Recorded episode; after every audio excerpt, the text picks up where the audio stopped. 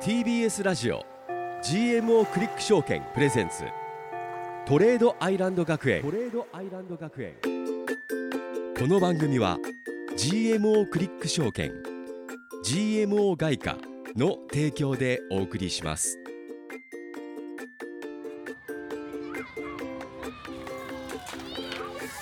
さあ今日から8月だ、えー今日も生放送でお送りしていくトレードアイランド学園投資についてバリバリ学んでいくぞ吉田くんおおはぎゃーな一週間でしうたほんとおはぎゃーリアルおはぎゃーしました私おははぎゃーって何いやもう起きた瞬間ギャーですよあおはよそううそうおはよぎゃーうもうおはようおはぎゃーってことですよもう朝起きたらいきなりもうもうすごかったですえーね、この一週間中銀ウィークいろいろありましたね変動がすごかったですね吉田くんどうだったんですかいやポジあー僕はもうちょっとへこみましたよあへこんでらっしいゃろるんな部分がへこみま したねなんかへこんでびっくりしましたそうはいでもうちらに内緒でへこんでますからね、いつも吉田はくいんはいははい授業行こっかよ吉田行くんきますか行きましょうレッツゴー TBS ラジオ GMO クリック証券プレゼンツトレードアイランド学園この番組は YouTube でも同時配信中 GMO クリック証券プレゼンツトレードアイランド学園ここは個人投資家を目指す皆さんのために具体的な投資のノウハウを学ぶ学園ですツイッターは「ハッシュタグトレアイ学園」先生への質問はトレアイアットマーク TBS.CO.JP TOREAI アットマーク TBS.CO.JP までお送りくださいキリンチレイお願いしますありがとうございます着席お願いしますよし頑張るぞさあ本日もレッド吉田くんと花奈美桜が生放送でお送りしております、そして私たちの担任の先生は、はい投資家でフリーアナウンサーの大橋ひろ子先生ですひろ先こ先生今日もよろしくお願いしますよろしくお願いします皆さんおはぎゃございますおはぎゃございますこれおはぎゃーっていうのはツイッターかなんかの用語なんですか ツイッターでねあの金融クラスター株クラスター、前の日荒れた時に朝起きてはっギャーってやつですそねおうはギャーってやつ今週は結構それありましたよね先週ですね先先週週か先週はもうねおはぎゃした皆さんが特にあのいっぱいいるんじ日ゃないですか銀があった時あれ金曜日ですか金曜日の午前2時に、えーそう深夜にね新聞あるメディアが、はい日銀がちょっと記事出して YCC の柔軟化をするぞっていう、はいはいそういうこうリーク記事が出まして出ましたもうその深夜にめちゃめちゃ動いたわけ動きましたねだからみんな寝てたじゃないですか寝てたでもなんかその我々のこのグループラインあるじゃないですか、みんなめっちゃ朝早くなかったですかあの日あんな早く起きてたんですかみんめっなちゃ早かったねもうめっちゃ早かった3時4時5時3時4時全部が3時ぐらいになんか、 3時ぐらいでした私でも私も起きてたんではい私すやすや寝てたんでびっくりしましたそうそうそう朝起きて本当にびっくりしたはい本リアルおはぎやしましたいい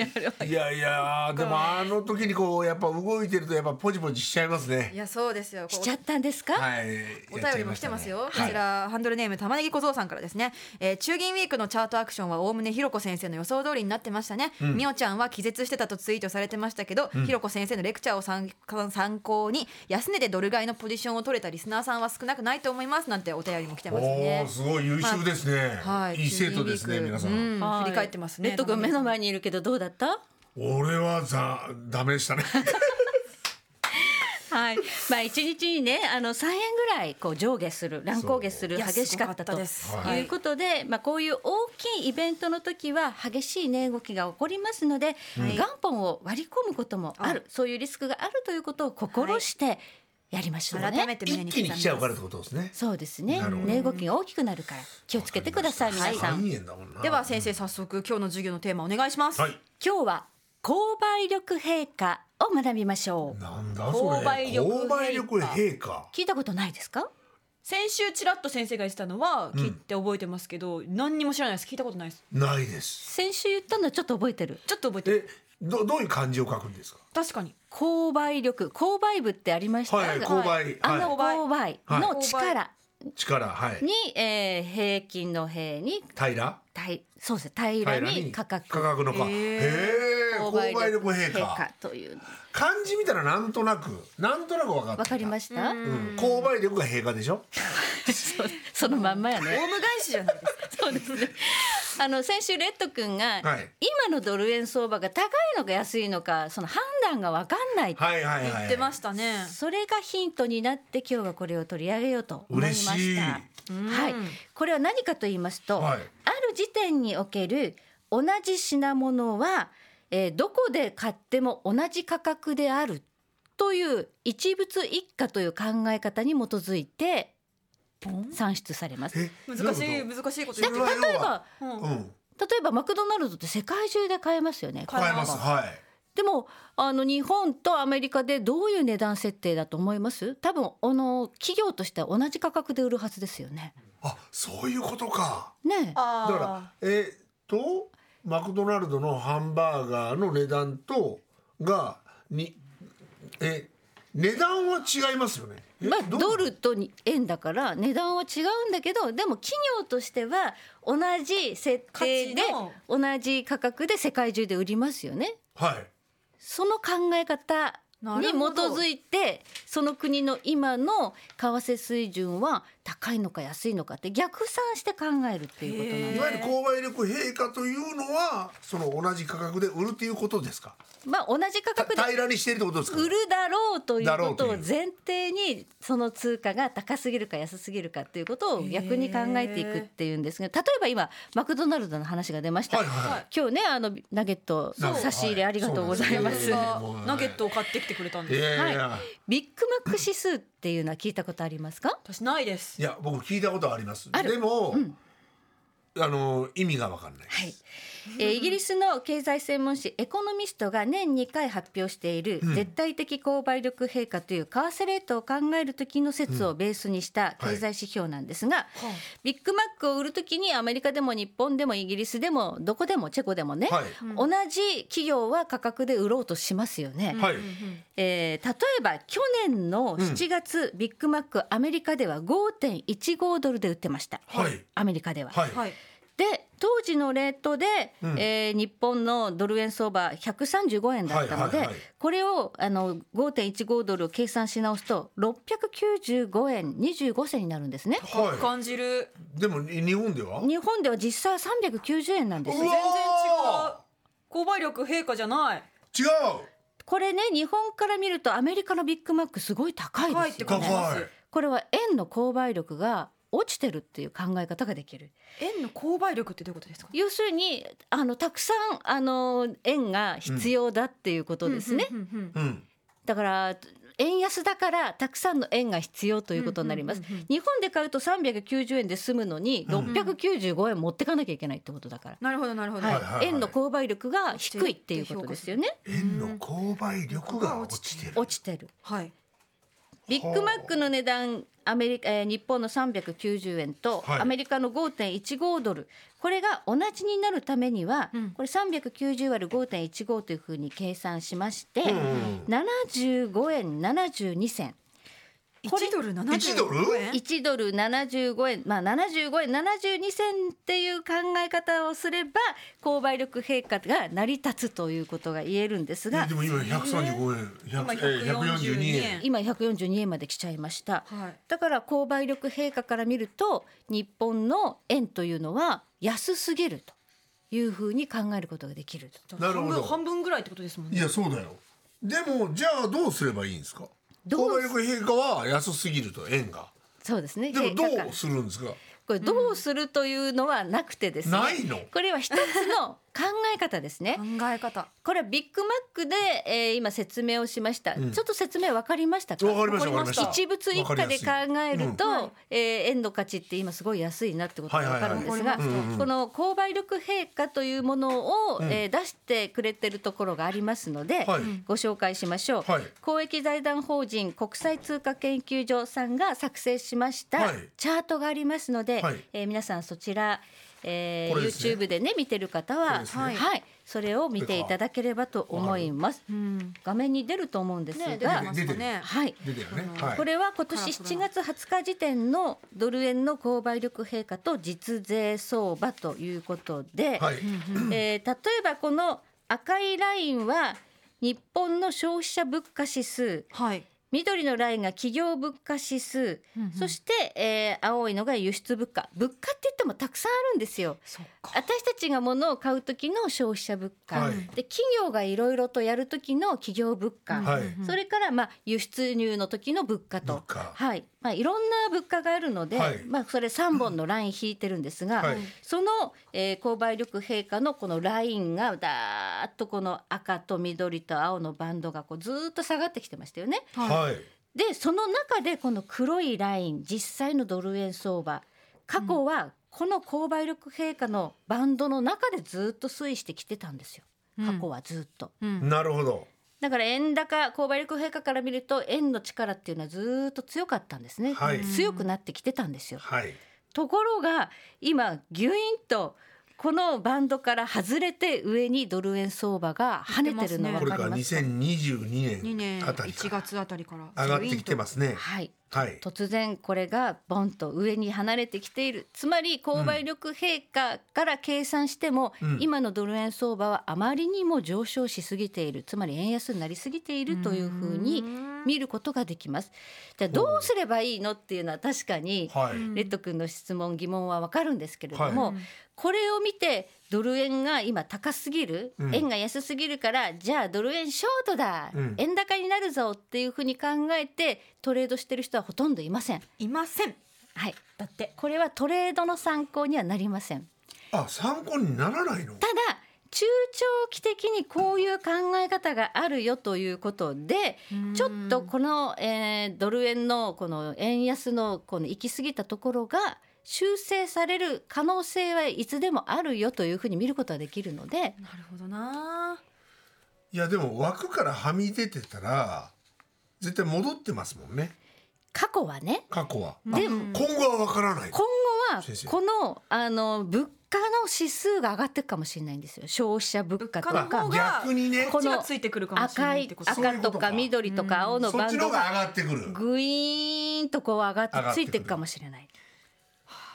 実際上がってきてますよね物価めちゃくちゃ部下上がっはてめっますちゃ上がってますそ上がってるうだからこの物価の方が上がってきてドル円相場を追いかけてくる可能性もあるのでそしたら結局また一時的にこれバンドから外れたけどまたバンドの中に戻ってくよねみたいなそういうことも考えられる面白いいろんなまあでもそういうこれ数字こがれを見てあるんですね FX はやってる人はいないかもしそれうなでいけすどそうもですそうです、でもなんか経済的にあなこういんかうすごいわかりやすいですねはい。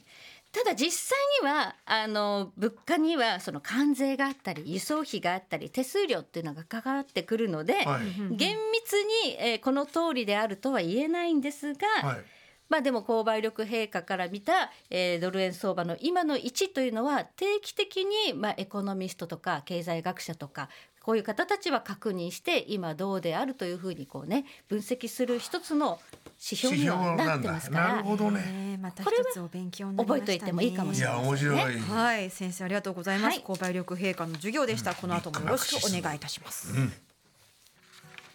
トレードアイランド学園本日の一曲はミスタービッグで To be with you でした生放送でお送りしておりますトレードアイランド学園ここからはこれから FX を始めたい人向けのトレアイ学園 FX 実践編です、FX のキーワードを今週も大橋先生に解説してもらいたいと思います、はい先生今週のキーワードはキーワードオシレーター系の指標ストキャスティクスを学ぼうストキャスティクスを学ぼう。オシレータパーケーシ低ス。指数ストレッチがしてたら言えない、はい、高いバイオリンみたいな名前なんしてかる。ね本当これも そうだねありますね高いバイオリンみたいな。そうですね、えーレッド君が、えー、為替今高いのか安いのかちょっとよくわかんないんだよっていはいう言葉が言ってたヒントになっています、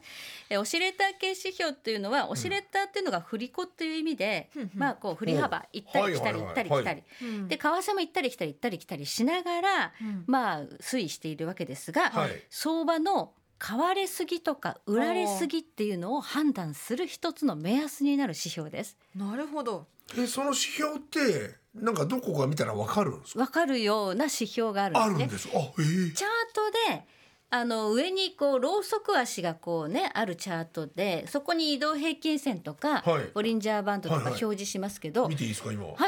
その下にこの上のローソク足のチャートと違う下に別の枠でなんかこうグニグニグニって行ったり来たりするようなテクニカルインジケーターが表示できるの分かりますか下の枠です下の段ですそこに、えーオシレーター系の指標というのが表示されますうんうんうんそこには例えば今日やりますストキャスティクスドキャスティックスあるいは MacD、RCI、RSI っていったような、えーオシレーター系の指標相場の買われすぎとか売られすぎを判断するためのテクニカルインジケーターが表示できます。はい皆さんも自分のそ のスマホかなんかで GMO のアプリを立ち上げていただければ、はいはいぜひえ ークリックすると表示させることができます。はいで今日学ぶストキャスティクスにはファーストストキャスティクスとスローストキャスティクス2つあるんですが、へーファーストの方ははいちょっとこう値動きに対して敏感に反応するのでうんうん騙しが多いということでおうトレーダーはどっちかっていうとスローストキャスティクスを使います。へーですから先生もここではスローストキャスティクスを取り上げていきたいと思っております。はいはい、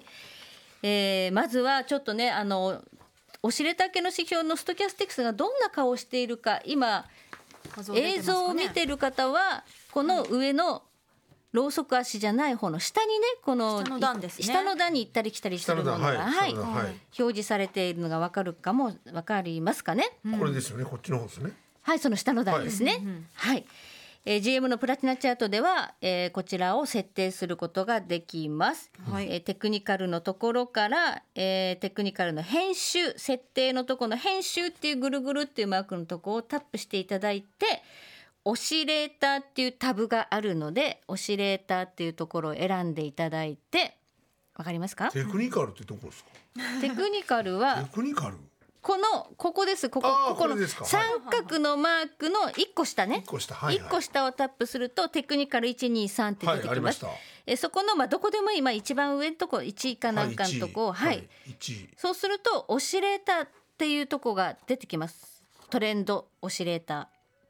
はい出てきました。うんうんでオシレーターを選びます。えーここをこう編集をします。あ編集編を集をすするるとはいはい、トレンドオシレーター、はいでトそのレンドオシレータオシレーターのところをタップして、ストキャスティクスっていうところにチェックを入れてください。うんうんわかりましーたオ？シレータータップしてはいはい。チェックですかチェックストキャスティクスだけタッはプいして、タップしたはいはいタップタップってまあチェックを入れるってことですはいね。 もう関係ない関係ないそれもうそこで止めないで。 そうするとですね、えーあのパーセント K、パーセント D、スロー D という3本のラインを設定できる画面に行くと思うんです。はい。もうなんか飛びすぎてません？吉田くんが今頑張ってスタジオでははい実際に設定してます、オシレーター系の指標を言って、えーストキャスティックスだけを表示させて設定をし設ま定すを。しましたはいあ、設定を押すとそこ行っちゃうんだな。ちょっと待ってくださいね。これで止まっちゃう な。はいでそこのこの矢印だ右の矢印を押してくださあいなるほどはいはいははいい設定まではい右の矢印行くと数字の画面が出てきます出ましたはいこの画面でパーセント K パーセント D スロー D という3つ出てくるんですね、はいうんうんでここのパーセント K というのがある期間あをる期間設定できますここの設定が結構重要でへーこのストキャスティクスっていうのはある期間において今の値段がどの位置にいるか例えば過去10日とうかんうん過去20日の間で今の値段がどの位置にいるかっていうことを表すのがパーセント K なんですう。んでデフォルトではこれ9になっていますうん基本設定、ただ9だとこれがまた行ったり来たりが激しいので、14に設定してください。え十四がおすすめ。はい、14というのが結構一般的に表示、はいでであとはパーセント D、スロー D はそのパーセント K の移動平均なので、はい33のままであ OK OK です。ですかはい十四三三ですねはいはい、1433で、えースローストキャスティックスを使うのはパーセント D とスロー D の2つです。だからパーセント K のチェックを外してください。外すへー外す。で面白下いの2つパーセント D とスロー D だけを表示させてください。チェックを外すはい。タップすれば外れます。あこれを外すってことですそうねですそうですそうですそうです外れすましたこれね上の2つパーセント K とパーセント D の2つをチェックするとこれファーストストキャスティクスの表示になります、ああそういうことなんだ、う、うんんで下の2つをチェックするとスローストキャスティクスの表示になりますへえこれ顔が全然違うので、はいえースローストキャスティクスの方を見ていただければと思いますスローの方はいそうすると出来上がった設定のとこを押すと設定出来上がったのがそれがパラメータ14で設定をしたストキャスティクスの顔になりますこれか黄色黄色と緑かとな緑はいうんはい緑のラインで行ったり来たり行ったり来たりしていますねはいはいでこれの見方これをどのようにトレードに役に立てるのかというのは時間的に来週にします。あただあマジっすか今ちょっとヒントだけ言っときますと、はいこれが80%以上に上がっていくときはそろそろ買われすぎおー上昇の過熱感が出てきましたよ。でこれが20%以下まで下がってくると売られすぎうーんそろそろこれは加熱してえー下がりすぎてますよっていう一つの判断になります。なるほどほうほうほうほうはいなるほどはいただ80までいったからじゃあもうすぐ売りかっていうとそれはやめてください。はあそういうトレードをしてはいけません。けなえいー、ダメなんだはい、20まで下がってきたからすぐにこれは買いだっていうふうに、まあ、買ったりしてもいけません。じゃあどうやって使えばいいんですかうん先生そうですね一週間待てないですうわこれの見方トレードにどのように役立てるかはまた来週にしま来す。週かみんなでまた来週の授業を楽しみにしましょうわあ早く一週間来い先生ありがとうございました、 TBS ラジオ GMO クリック証券プレゼンツトレードアイランド学園この番組は YouTube でも同時配信中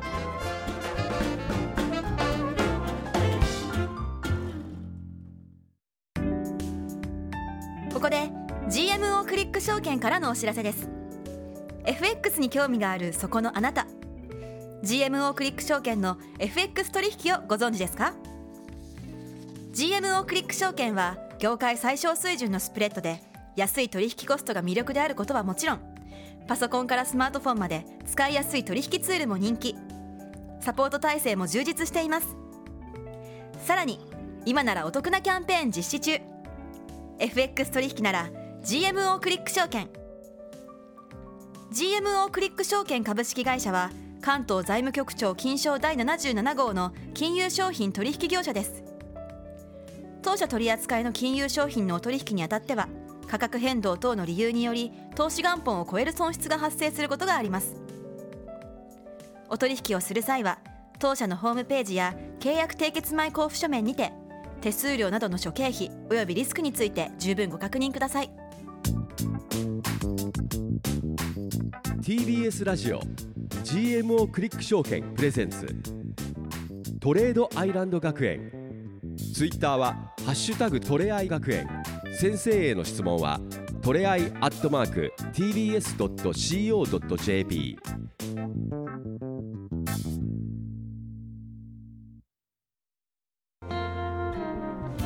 TBS ラジオ GMO クリック証券プレゼンツトレードアイランド学園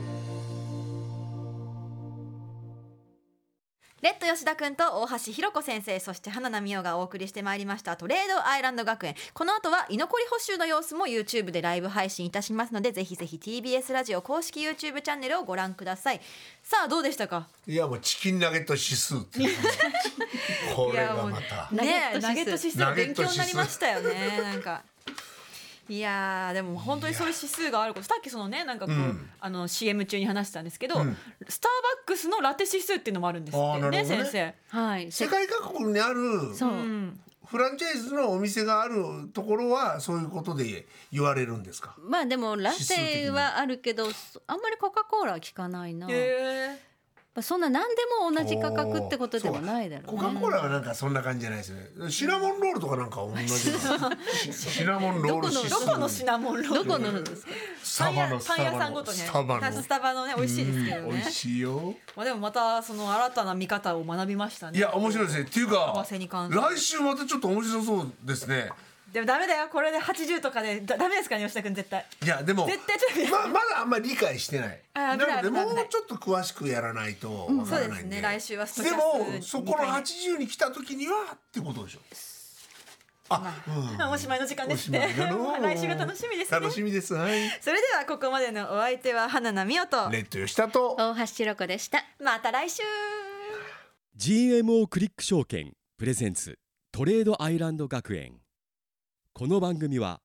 GMO クリック証券 GMO 外貨の提供でお送りしました TBS ラジオ GMO クリック証券プレゼンツトレードアイランド学園ツイッターは「ハッシュタグトレアイ学園」先生への質問はトレアイアットマーク TBS.CO.JP までお送りくださいさあここからはトレードアイランド学園の放課後延長戦でございます TBS ラジオ公式 YouTube チャンネルのみでの配信となります、はい引き続き先生と一緒ですよろしくお願いしますよろしくお願いしますいやいやいやいやいやいやいやいやい一週間短いねや短いですよもう今週なんて生きた心地しなかったですしねねきっとこう見てくださってるねトレーダーの皆さんも阿鼻共感の一週間だったんじゃないかとえ思いいやますそけうどもでねすよねまあ細そえんでる人もいれば、はいものすごい落ち込んでいらっしゃる方もいいやそうでするとは思いますけれどもあでもねあの、こちらは TKTK さんからのねあ TKTK まあ、コメントですけれども、うん先週勉強したフィボナッチラインを引いて理学することができました素晴らしいごいいやでもあありれがはとうござ確いますかに我々もねだいぶ指数見まはいすし、見ました見ました指標見ましたねこれ38割割りましたけどとか割りました23まで行きましたけどどっうてです結か構みたいなね、でもそこの見方もやっぱりその、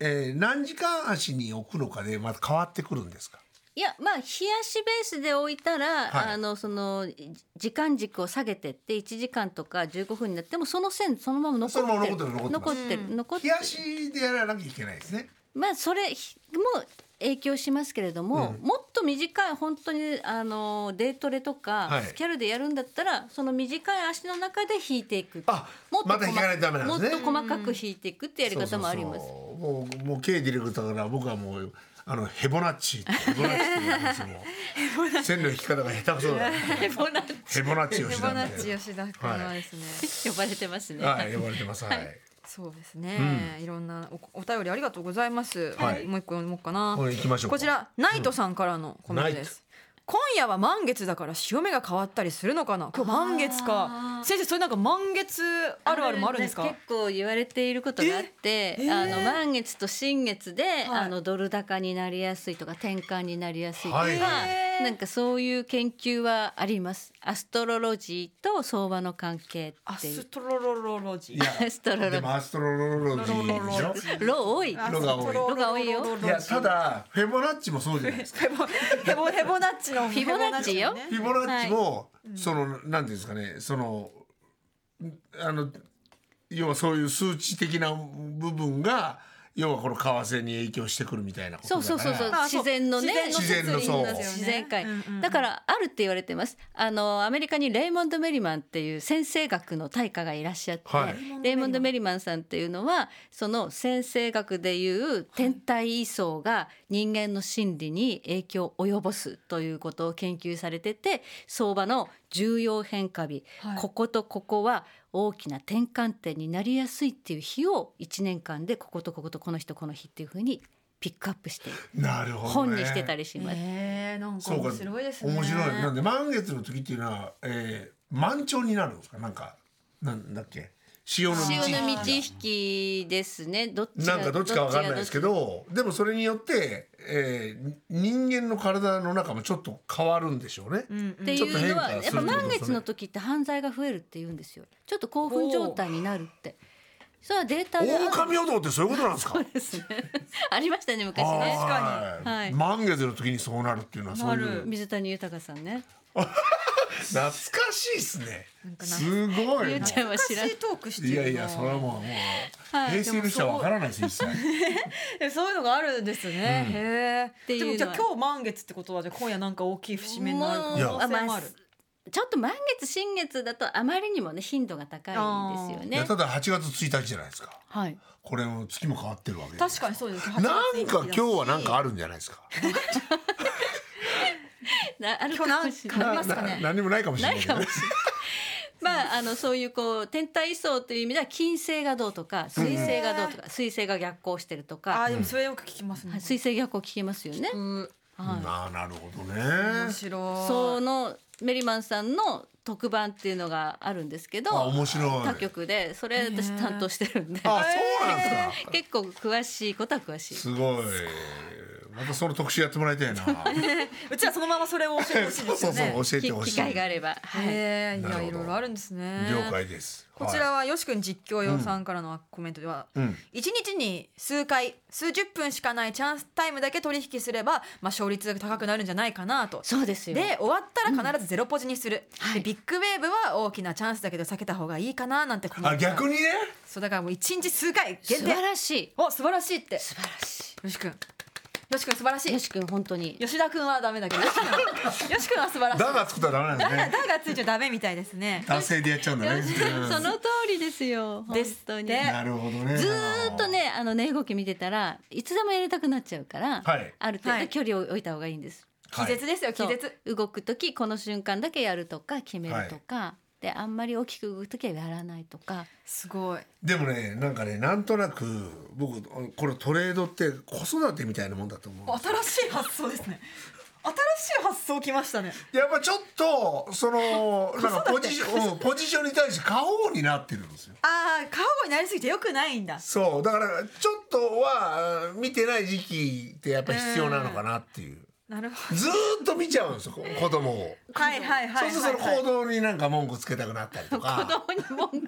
そうそうそうなんかこうこうした方がいいああした方がいいとか言っちゃうみたいななるほどねことになっちゃうイコールあのポチポチしちゃうみたいなことだと思うんでああこれはいい例えなのかな。どうなんでしょうどうなんですかですかどうですか子育てではないか子育てっていうことにしてくれないかダメかそれダメなのか子育てではないない気がなほいな子育てってことにするか違うかそうほなかほな子育てか いやでもでも言っても、なんだろうずーっと見ることは最近しなくはなりましたよあ本当あ本当ただやっぱりちょっと気にはなるじゃないですか気にはなりますね値動きなりね。ますねだから、えー、5分後ぐらいには見ちゃう 短っずっと見て 子る人育て放棄期間短っそうちょっとパッと見ち過ゃ保う護すぎよ。でそれで結構下がっていたりとか、その上がってたりとかするとその一喜一憂してしまう自分がいたりとかするんで、もうちょっとこう冷静になろう。はいあじいあさのんじいさんが書いてたよね。一緒だ冷静になろう。わかりましたはい。だから、その辺辺をちょっと私今ちょっとあの改革してるんで自分の中で、大丈夫だと思いますこの1週間やっぱ変わ変わると思いますそおれ一週間でこの1週間で変わりますもう頑張って。はい頑張りますはいさっきも吉田君はねそのなんかロングをポジション取ってたんですよ、でもなんかこう逆差し値を仕事して失敗したんですよ ねあの逆差し値を置いといたんです逆差し値は注文できてたんですね注文できてました、んでそれで、えー別にプラスだったんですよそうですねでえーそこまで下がったとしてもプラスでそう割れる位置に終われる位置に置いといて逆差し値を置こうっていう先生そしたらロングで入れてたら、はい今結構ね今そうですちょっとね伸ドびてルるん円ちでょっすけとど伸びて上がってるんで「すあけどやった!」とか思ってパッと見た ら俺のポジションなくなってるみたいなでもこれあるあるなんですよ。あそうなんですあるあるなんですねあるあるですね。だからあのポジション取ったばっかりの時に、えーコストより上で逆差しを置くと取ったばっかりだからまだそんなに利益乗ってないからそう逆差しヒットしちゃうんですよはねもう。すぐスンってこうね、うん、ついちゃタうッチしつちゃういちゃったんですね。ちょっとかなりショックですよかなり。そっからかなりあ上がったんでねこの放送中にね結構まあでも損はしてないから。えそうそなうんでですすよよね。そこなんですよそこですよだ。からやっぱ大事なんですよ逆差しねそうん。もし逆にしたらだってマイナスになってたわけですからういねや確かにねそう。うん、そう考えたあら。っという間に143ただでも円今143円いったわけじゃないですか。はいこの後の動向ってどうなるんですかね。そう本当にここは難しいんですけど。 YCC のあの感じでいくと柔軟化。うん。うんでも金利はちょっと上がりそうな感じじゃないですか。まあ、あの1%までは容認する、はいはい許容するという柔軟化が発とい表うことはもさうれる。その円円が強くなる？そのまあ間に間間であの、日銀が毎日オペして、うんえー1%いかないように潰してるんですね。でも潰すっていうことはたくさん国債購入するってことでもあるから、そうすると緩和の強化になっていくってことですよね。いっぱい日銀が購入すると、購入した代金を市場にこう巻くという金融緩和って等しいわけですよ。うんうんうんだから円安になっていくってことでもあるんです。逆に言うと。はあなるほど。金融緩和の強化にもなってつながるですよね金利を潰そうと思ってこあの日銀ながるほど。購入を増やせば増やすほど、だから金利がでも上がじりじりそうは言いながらも、うん0.5で潰してたものを今0.6にはなってきてるんで、うんうん円金利ちちょっと上がってるのかょっと上がってるんですよ、うんうん。そこに対してまだドル円相場は反応してないんですねうんうんどっちかっていうとまだ配線処理が続いてるっていう印象で、うん先週のあの中銀ウィークで多分すごいみんなあのいろんなポジション取ってたんですよね、はいはいはい売ったり買ったり。はい。で売ってた人たちの損切りがまだ全部できてないのかもしれないんですね。だから今日上がってきてあーって言って損切りが出てるからじりじりじじりわじわ上がじってるのかりじりって上がってるだけでうこんな高値新規で買ってる人あんまりいないかもしれない。ん。なるほど新規で買っちゃったよ。 我々は新規で買っちゃうんですか買らねっちゃうんだこい時にね。こういう時はあんまりそううですーんだからその様子見た方がいいんですね。損切りでただ上がってるショートカバーで上がってるだけだったら、うんうんうんそのまあみんな損切りして終わった後は、うん。この高値誰も買わないのでうん今度下がり出すってことにもなるんで、このまま145円超えて150円方向に行くかどうかは微妙かなっていう見方がありますよね。でそれをテクニカルで考えた時にはフィボフィボナッチであったりとかとかあとは移動平均もちゃんと見て移て動平ね。均をちゃんと見て。パーフェクトオーダー覚えてますか覚えてますパーフェクトオーダーの時は安心しておしめ買いおしめ買いでいいんですけど、うんはいはい今パーフェクトオーダーじゃないですかないですもう全は然いももね、短期線とか中期線こう、はい結構ぐにゃぐにゃしうぐってちゃぐちゃです。ははいい。こういう時は絶対に上がるっていうことの確信は持てませんので、はいはいはい。うそこは気をつけてっていうことですね。なるほど。でもうちのディレクターはすぐロングロングって言うんですよ。言ってんのはレッド君じゃなかっ 発言者のレッド君 ですけそどこね俺か。ロングロングロングって言ってますけどうねーん。なるほどね。まあなんかその結果としてまあ円安方向に進んだっていうのはわかるんですけど、うん逆にあの日いきなりこうドーンって下がったじゃないですか、うん発表内容的にはそうだったとしても、た YCC、はい YCC の時はそれはどういう反応でのあの下がりだったそんですかう。やっぱ市り場は。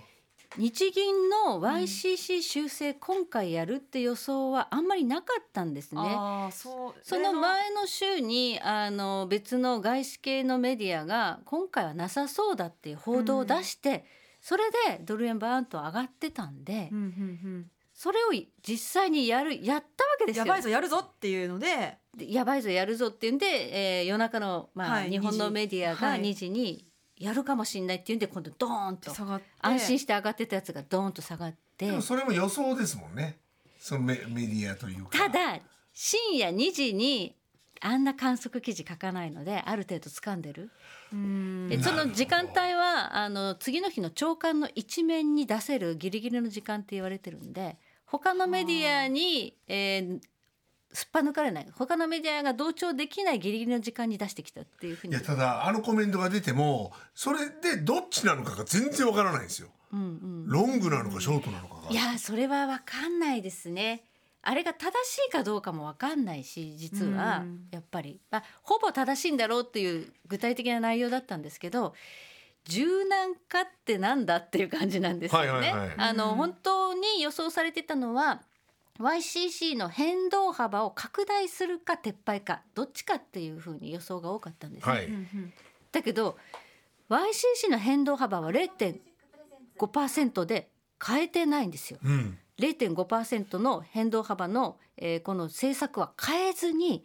1%までの変動を、まあ、許容するという柔軟化なんですよ。これね日本的ですごく分かりにくい。分かりにくいイエスかノーかじゃないですもんねそうなんですそうなんですだからなんかこう相場とか海外の人もやっぱ迷ってたっていうの迷ってそうはあなんか読み切れどういうこといやってそういうことねそうそうそうってそうことだったってことですよね。海外の投資家もえどっちどっちなこれなんなんどういう意味な の私撤廃したのってななっるほでドーンって実質撤廃だよねいやでもうんでもまあ待てよってことでで待てよちょちょちょ待てよみたいなどでも逆にあの上田さんが言ったことって逆に日本的には良かったんですか金融緩和つづ言言ってしまえば続けるってことだ続ったけんですてねる続けるために柔軟化した、うんそしてプラスアルファ加えられた文言に日銀は機動的に毎日オペというものをやるよとほう何かあったらオペをしますそれ早速昨日やってるんですねえー金利がこう上がり始めたんですよやっぱりね、はいはい柔軟化するって上がるの許容したでバーン日銀オ買ペい入れオペで買い入れオペ3000億円とか言ってだからもうやってるんです日か銀はそこでもうあの金利上げないようにバーッと入札入札っていうふうにやってるんでそれであこれは円金利そんなにいきなりバーッと上がらないんだなっていう安心感からドル円が急に上がりだしたんです。そういうことかそういうことなんですそういうこともう日々やっぱりねこんなに経験したことないんですよみんな。いや予想できないことがな起きるるほど難しいですよこれ専門家でも、えっていういろんなこ意見今回は特にですか、うん、今回は特にですねねそうかだからこちょの後どうなるんだろねこうこれから先どうなるかわかんないですねまた、ううん読めないですね読めないですけど基本的にスワップを考えるとスワップ金利考えるとドル買いの方が安心ですよねずっと持ってられるっていうんで、はいはいほっとくとまたじわじわ上がっていくんですよなるほどうんでも145円超えてくると去年145円ぐらいでうん9月に1回介入が入ってますので、うんはい円買い介入うんだから145円はやっぱ介入が入るかもしれないっていう意識でみんなそこは身構えますよね。うんでもその時にその大事なのはスローストキャスクスでしょティックス、はいス、ローキャッキャススロースロースローストキャスクでしがょ まあそうですね、そのこれは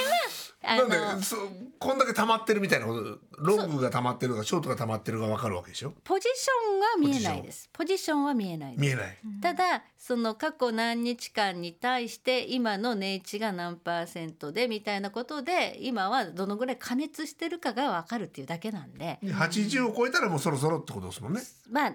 でもずーっと80に張り付いちゃうこともあるんです。うわ何それずーっとだからだから加熱はしてるけど下がるとは限らない。限らないんだあなるほどあーチャイムだこの辺また来ー週。なるほどだから80になったからすぐ入るっていうもんじゃないよってことなんですねだから単純な僕なんか脳みそですからすついついはそこで80で入ろうとしちゃうよねねあそろそろ下がるんじゃないかってそう思っちゃいますけどねダメなんだそうそでれはは来週なやいります。うわーわあ来週最後そののなこといやどんどんどんどんでも新しい年かこうね指標とかをね学んでますから、いや学んでます、 ねであの新しい指標を学ぶと前の指標を忘れ てますもうじゃあ移動平均のこととか忘れてるかもしれませんよ忘れてますねそ吉田君んな自信を持って言わないでください。ヘボナッチだけは忘れないですヘかボらナッチヘ吉田ヘボナッチだけは忘れないですからねはいはいということでトレードアイランド学園本日はここまででございます、はいや今週もたくさん学びましたね、はい学びました、購買力陛下をやって、はいストキャスステスティックスもねやりましたから絶絶対に言えないよね対覚えられないですけそうどねですねはい、ぜひぜひ来週もね、覚えてくだ一さ緒いに覚えてください。そして、は中銀ウィークお疲れ様でした。お疲れ様でした皆さんお疲れ様でしたはい、はいこちら番組では YouTube 配信のほか、ポッドキャスト配信も行っております。うん質問などすべてのメールの宛先は、トレアイアットマーク TBS.CO.JP です。メッセージ、コメント、お便りお待ちしております。はいそれでは、来週も火曜の夜9時にお付き合いくださいませ。はい また来週。またさよな来ら週。 TBS ラジオ TBS ラジオ GMO クリック証券プレゼンツ GMO クリック証券トレードアイランド学園トレードアイランド学園